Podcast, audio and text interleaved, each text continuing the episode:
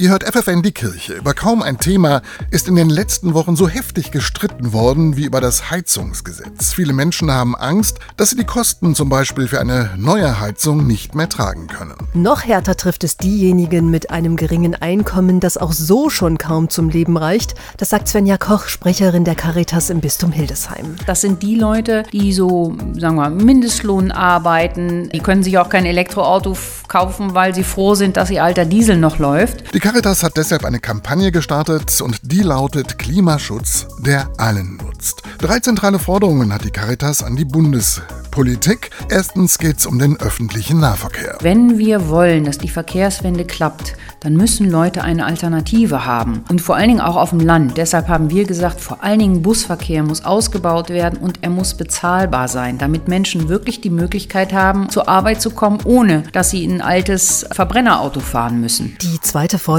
günstige Wohnungen müssen energetisch so saniert werden, dass sie für die Menschen bezahlbar bleiben, denn gerade viele Mieter stecken in einer Nebenkostenfalle. Ich habe zum Beispiel eine Bekannte, die ist Verkäuferin, die hat eine Gastherme, die springt im Bad alle zehn Minuten an und ist Energieeffizienzklasse F. Ich wusste gar nicht, dass es so weit runter geht. Und sie als Mieterin hätte natürlich nicht das Geld für 3.000, 4.000 Euro eine neue, effiziente äh, Therme zu kaufen. Die dritte Forderung zielt auf die soziale Gerechtigkeit, denn die reichen 10% der Bevölkerung in Deutschland verursachen 15 mal mehr Klimaschäden als Menschen mit geringem Einkommen. Die Idee der Caritas deshalb ein Pro-Kopf-Bonus. Also jeder Mensch bekommt eine bestimmte Summe Geld und wenn man viel CO2 ausstößt, dann hat man eben auch viele Kosten und Leute mit einem geringen CO2-Ausstoß, die haben dann einen finanziellen Vorteil. Klimaschutz, der allen nutzt, das fordert die Caritas in ihrer Jahreskampagne.